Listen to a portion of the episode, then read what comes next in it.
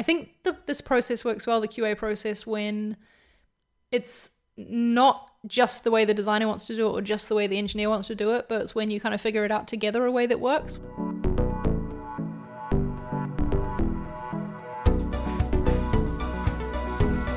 Welcome to Design Life, a show about design and side projects for motivated creatives. I am one of your hosts, Charlie, I am your other host, Femke, and in this episode today, we're going to talk about the QA process in design. And essentially, what we mean by that, there's a lot of different terms that people use, but we're going to talk about this in the context of basically reviewing the build. So, you've designed something, you've handed it off to the engineering team, they've been working on implementing it, and now you are going to sort of take some time to review what they've implemented, check that it matches the design. At Uber, we call this the QA process, which essentially stands for quality assurance. And so we're going to dive a bit into that. We previously have done an episode about handing off design. And so now we want to talk about that next step where it comes to actually checking the implementation and making sure that everything is good to go for your launch date. But before we get into it, Charlie, how have you been lately? I've been all right. I think is an accurate way to describe it.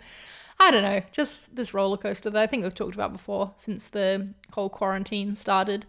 Um, but this week has been a good week so far. I feel like I'm getting a lot done. I feel excited about my work. I feel really excited about my side hustles. I'm getting near the end stages of working on this font that I've been creating for a long time, but is finally I hope going to be launching this month, like probably right at the end. But Ooh. yeah, it's it feels exciting to be have made something. You know, it's my first digital product that people are going to be able to purchase and download and you know use the font in their projects. So that's really exciting and i'm looking forward to getting it out there and, and seeing what people think because like i said i've never done this before so. I've loved seeing your behind the scenes of that by the way like how you've been sort of sharing your progress. Cool. It has been really really cool to kind of watch from the sidelines. Oh thanks. That's awesome. Yeah i'm definitely going to do a video when it's all out there as well about you know more in detail about the process and how I created it and some decisions I made that sort of thing. So yeah, I'm looking looking forward to doing that. That's my been my weekends lately has just been working on the font. mm-hmm, mm-hmm. It's nice to have distractions like that though. I feel yeah, it is. So that's nice that you have something like that going on. How about you? How's things been for you? Yeah, honestly, okay. Not amazing and not terrible, but just okay. We're actually launching the product that I've been working on for the last six months uh, next week. So that is something to look forward to. We started it back in I guess like October, November, we started working on this new project as a team. So it's kind of exciting to finally now be at the finish line and actually be launching it. Yesterday, we actually did like a team bug bash where we all sort of logged into the product and like thrashed it and like tried to see where things would break or where flows didn't quite work properly. So we're getting very, very close and I'm very excited. But other than work, honestly, have not been doing much, going less and less outside still playing a bit of Animal Crossing, cooking, food, and that is pretty much it, to be honest. Not a lot going on over here. I mean, that's probably as much as you can be doing right now, yep. you know? so, yep, we got to cut ourselves some slack on that. It's interesting that you and your team all like do a bug bash. That's such a great word for it as well, by the way. Yeah. But yeah, getting everyone involved. Can we just like switch into today's topic? Yeah, yeah, yeah. Like right off the bat. Do you have, because you call it QAing at Uber, mm-hmm. do you have a QA team who check the functionality of products and things like that? Or is it kind of on the project team to be doing that?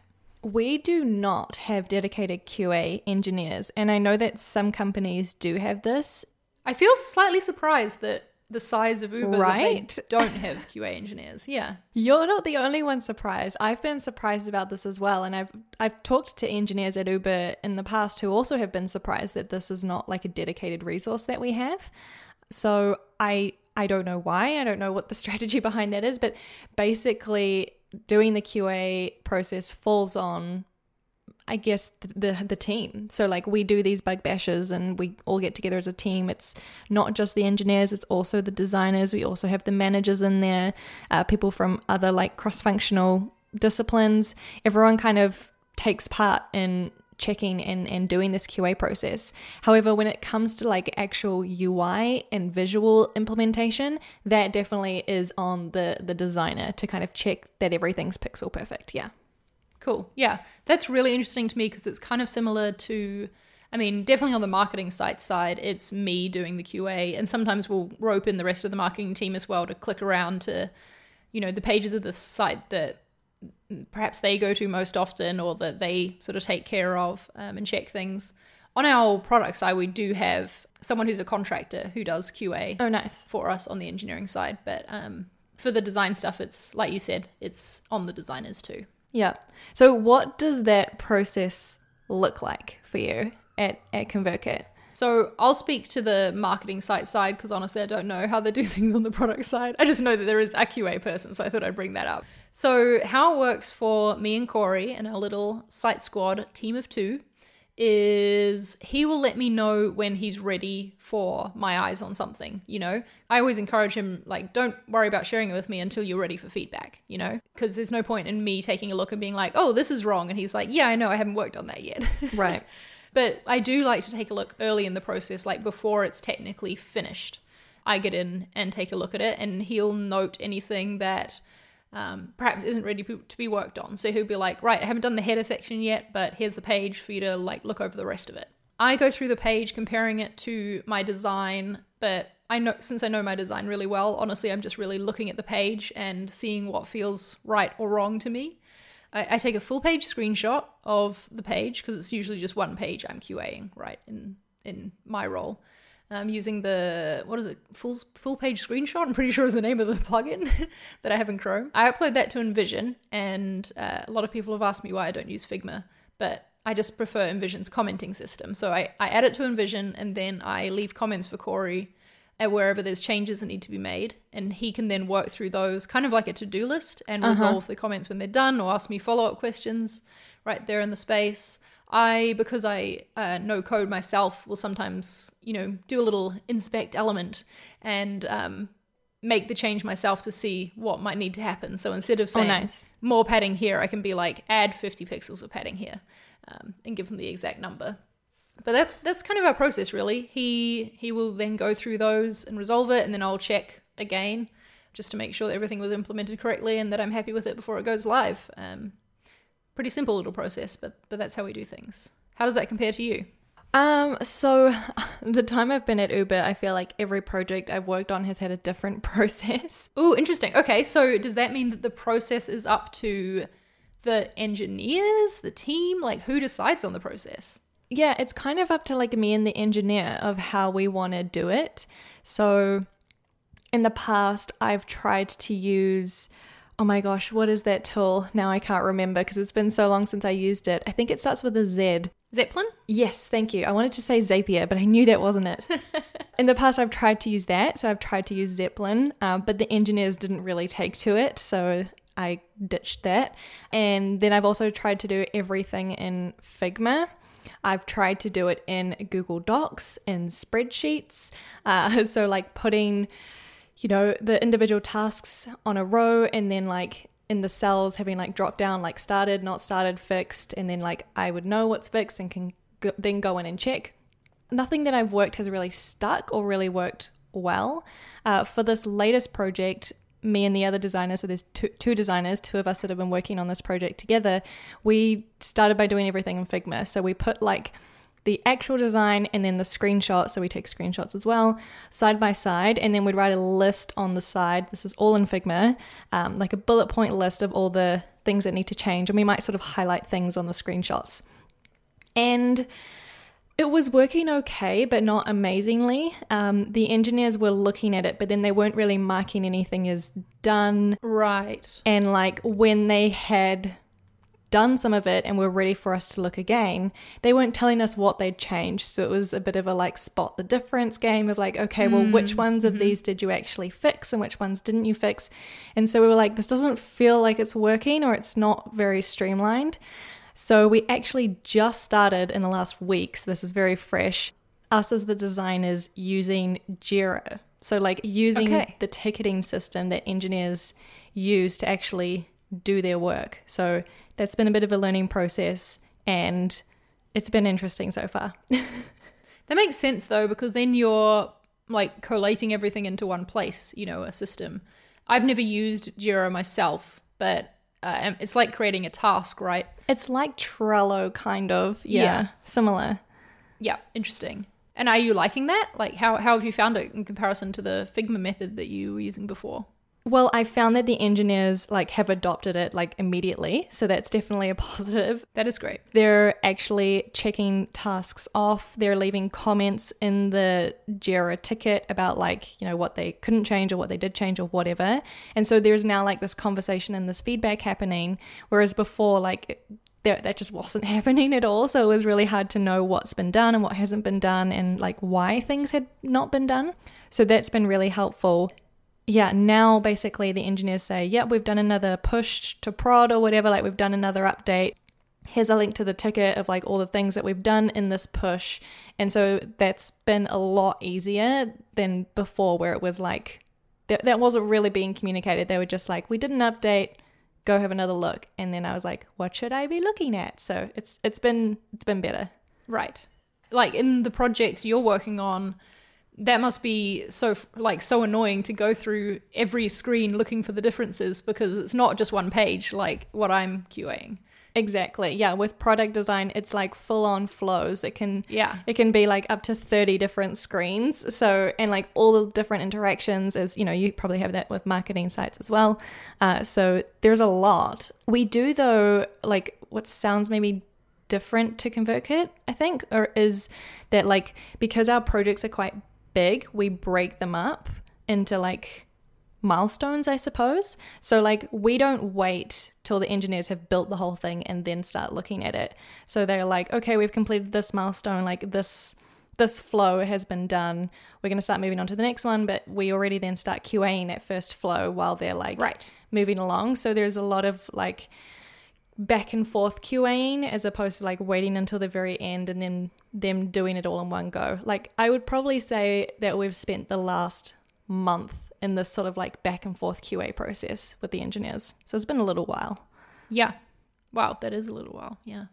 Okay, it sounds like I don't know. Even though we're using very different tools and very different processes and things, it sounds like we are doing the same thing in that we need to be able to capture the changes that need to be made in a way that makes sense to the engineer, the developer, um, and then need to be able to have them uh, take action on it and show us when they've completed it, and also have space to ask any questions or have a conversation about it too. And that, like, I do all that in InVision, in InVision comments, and like Corey marks that it's resolved when the change has been made. And that's my place for doing that. So we're both doing the same thing, really, just on different scales and in different tools. Yeah, different processes. yeah. What have you found like has been painful as in in general, like as this part of this process? Because I definitely experience a few painful parts of this, like having to kind of spell out how many pixels should be between elements when like to me I'm like it's so obvious to get that from the design like you just hold down alt and then you can see the the pixels between elements but I find that sometimes I really have to like spell things out which can feel a bit tedious Hmm. I don't know if that's the case for me.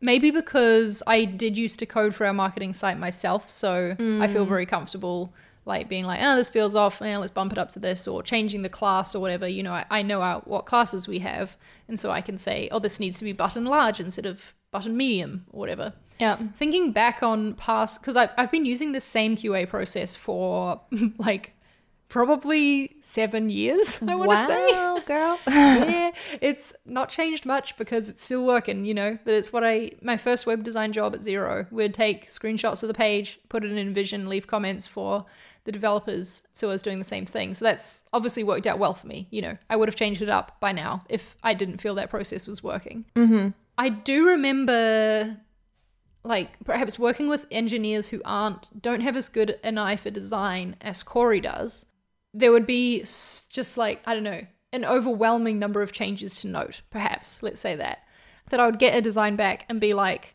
"Is this literally what you think? Like, does this look the same to you? Because it looks very different to me." when I would look at the design versus the build. Right now with Corey, it's it's always very little stuff because he has a good eye for design, so I'm very lucky there. But yeah, that used to be the major pain point for me was kind of there being so much to give feedback on that it felt kind of hard to maybe go into the level of detail that I needed to because there was just so much change that needed to happen. And um, I, I guess sometimes sometimes this still happens now that I'll give feedback and then he'll make all those changes. And then when I'm seeing those changes in place and like sort of the bigger stuff has been fixed, that's when I notice the smaller things, you know, and I need to go back and give that feedback again Mm, right, right. of stuff I missed the first time because I was focusing on the bigger issues and not the smaller stuff. Yeah, that's the the main difficulty, I think, is stepping back enough to see the big picture but also zoom in and see the small details at the same time to check it all. yeah. Yeah, that that can be really difficult.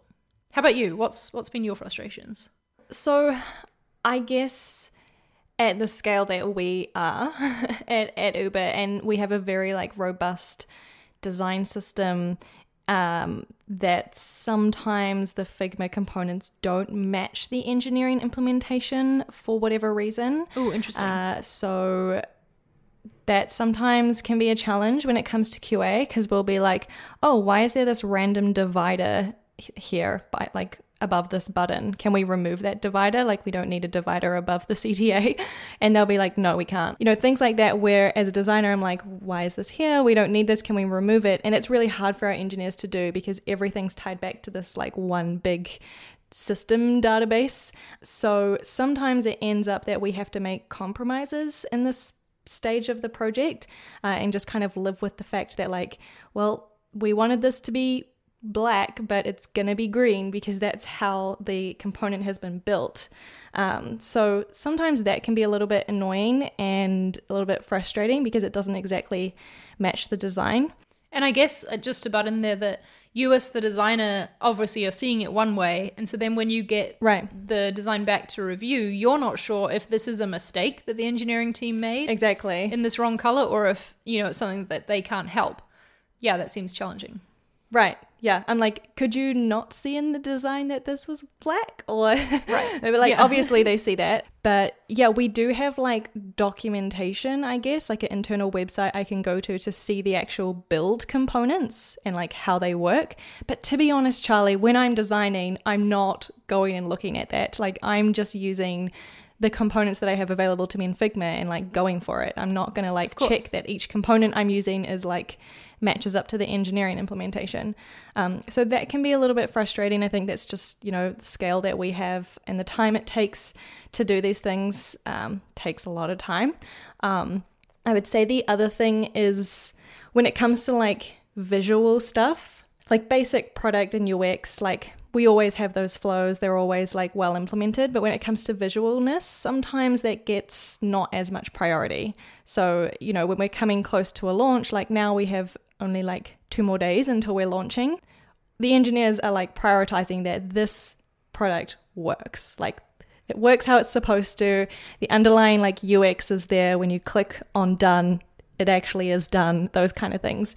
And so that sometimes means that like the visual design QA feedback doesn't get as much prioritized, or maybe they fall into a fast follow.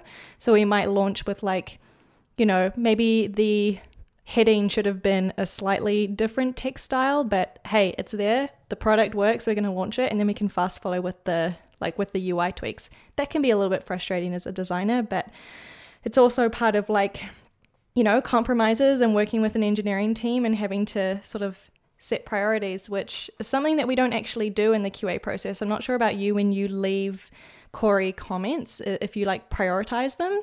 Ooh, good question. Yeah, we don't, but we've been thinking that maybe that's something we should start doing is actually prioritizing the QA tasks and the feedback so that like the most critical things are sort of given the most attention.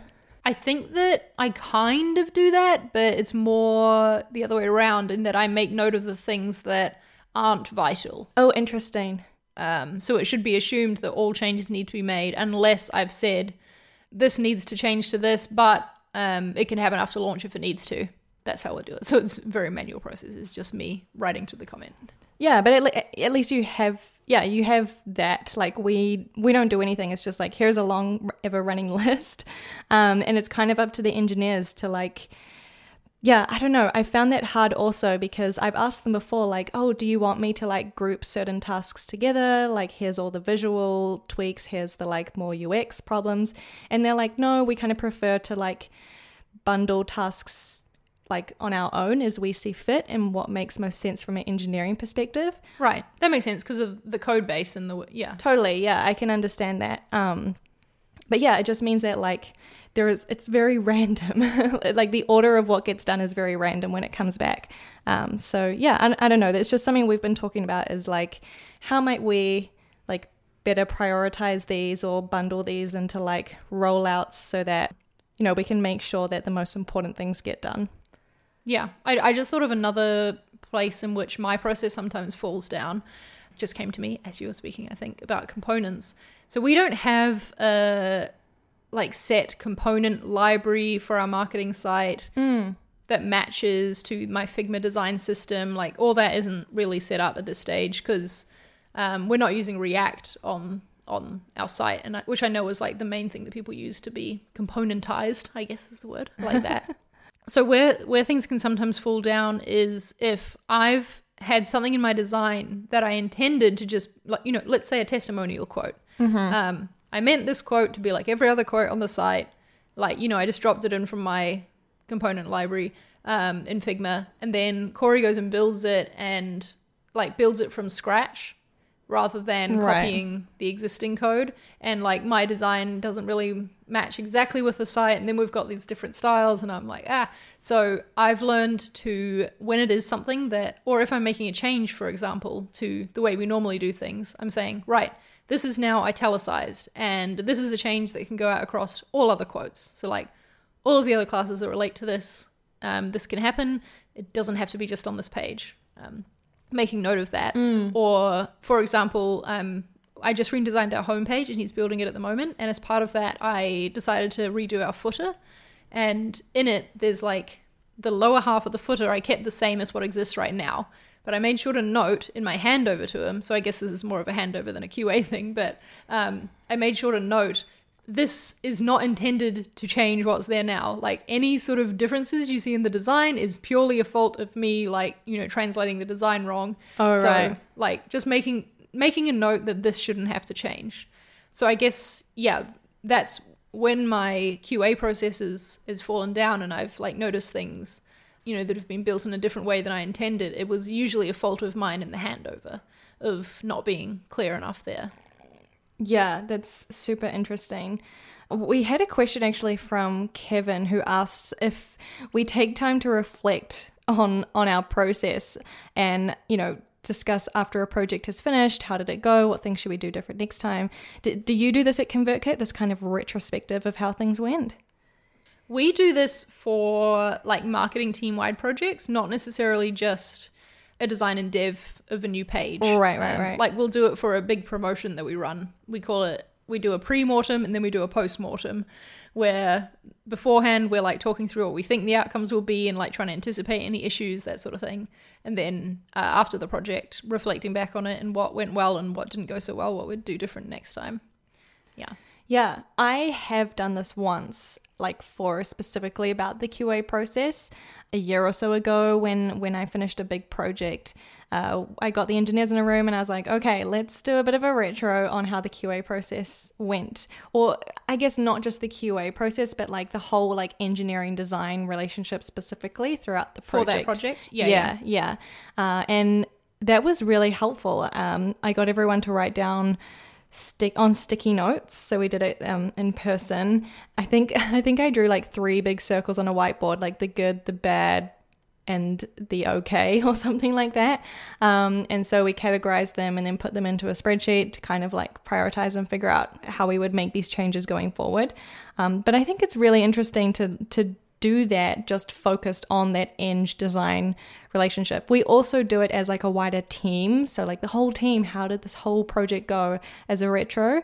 Um, but I think it is valuable to do just as a design eng sort of partnership reflection as well throughout a project to see like what you could maybe do differently or, or improve upon next time.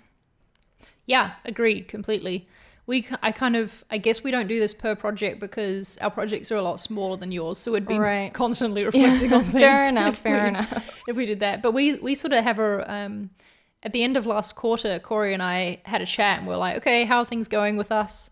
You know, wh- what are we enjoying about working together? What do we feel like needs to change? And that was really good to also like I don't know, I just feel like ConvertKit culture encourages feedback in that way, encourages constant feedback rather than waiting for a certain time to give it. And I also feel like I'm much more able to admit when I've done something wrong nowadays too. Mm. When I'll be like, whoops, sorry, Corey, I left out the hover states. I'll try and do better next time. Like, obviously, you need to know that.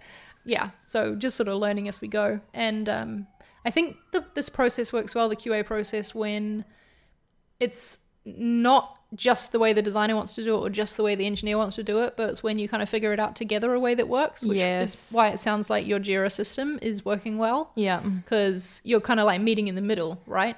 Yep, totally. I agree. And I think, I don't know, I guess for me at Uber, like almost every project I work with a new set of engineers where it sounds like, you know, you and Corey are pretty much hip to hip uh, for yeah. the whole time. Um, remotely, yeah. remotely. But, you know, yeah, I guess that's just also another difference as, as I move throughout teams or navigate different projects. I could be working with different engineers and sometimes that means that like a whole new we have to develop a whole new qa process or figure out together how how we're going to do this and at least for now with the engineers i'm working with jira works I think I like it enough to try that with my next project or my next group of engineers so I'll see if I can carry that forward. I would agree that I think I think it works best when you can meet in the middle for sure. If you can figure out what that is with your engineer, then hopefully you'll have a good process. I also just want to touch on the fact that I, I don't know about you, but sometimes I feel like I'm being really picky and like a little bit anal in the QA process when I'm pointing out things being one pixel off or whatever. Like we joke about it all the time, you know. But yeah, yeah, yeah. I do think it matters, you know? It's kind of like I don't know, an architect designing a beautiful house and then building it with crappy materials is not what you'd want to do, right? You want to carry on the quality all the way through to the end and see your ideas brought to fruition um, as much as possible. Obviously, there's going to be some compromise in in the build of things you might not have realized before, but I don't know. I think it's worth being picky about this. And I feel like I learned that from Dan, who was my manager of the the marketing design team at Xero when I started there. Um, and I'd see the way that he would interact with the developers because they would tell me like, "Oh no, that's not possible," and I'd be like, "Okay, never mind then." And then Dan would come in and be like, uh, this is possible. Come on, you're yeah, gonna do yeah, it. Yeah. Like, you know, give them a little nudge. Um, you know, be kind about it, but encourage them along. Sure. So yeah, just learning to to push through the hard points and to fight for your ideas and to have your designs brought to life in a way that you're really proud of them. Yep. Yeah, I think that it's important to always try. We can't always win at it. It's not always possible, but I think it's our job as designers to uphold that level of quality, you know, and to to try. Totally. Yeah, I think it's a really nice note to end on. Um, and also, like, reminds me of the importance of compromise, I think, when it yeah. comes to working in teams and especially these parts of a project. Um, just, you know, know that you might need to make some compromises and maybe that's okay for now. Not everything has to be perfect, although you can strive for it. Yeah. cool. Well, that feels like a good place to end on this episode. So. Uh, Charlie, where can people go to listen to more episodes? Head to designlife.fm. That's our site. Find all our episodes there. I also just want to give a shout out to the fact that um, we were guests on Dribbble's Overtime podcast recently. So that is true. Let's put a link to that in our show notes as well. You can go and head over there and listen to that. Meg Lewis, who like I'm a big fan of, interviewed us, which was really cool. We talked about side projects. So yeah, give it a listen. Yes, and if you like that show or the show, please share it on Twitter if you can or Instagram. Uh, on Twitter, we are at Design Life FM. We'd love to see your tweets and any topic suggestions that you might have for a future episode. Feel free to send them our way. And if you are enjoying the show and you want to support us, monetarily speaking, because uh, this is an ad free show, and so we would really appreciate your support if you're able, of course. I know a lot of people aren't right now, and just sharing is fine enough. But if you'd like, you can support us on Patreon, patreon.com slash designlife. Thank you. Awesome. Thank you. I will talk to you in another episode, Charlie. Yeah, see you next time. Bye. Bye.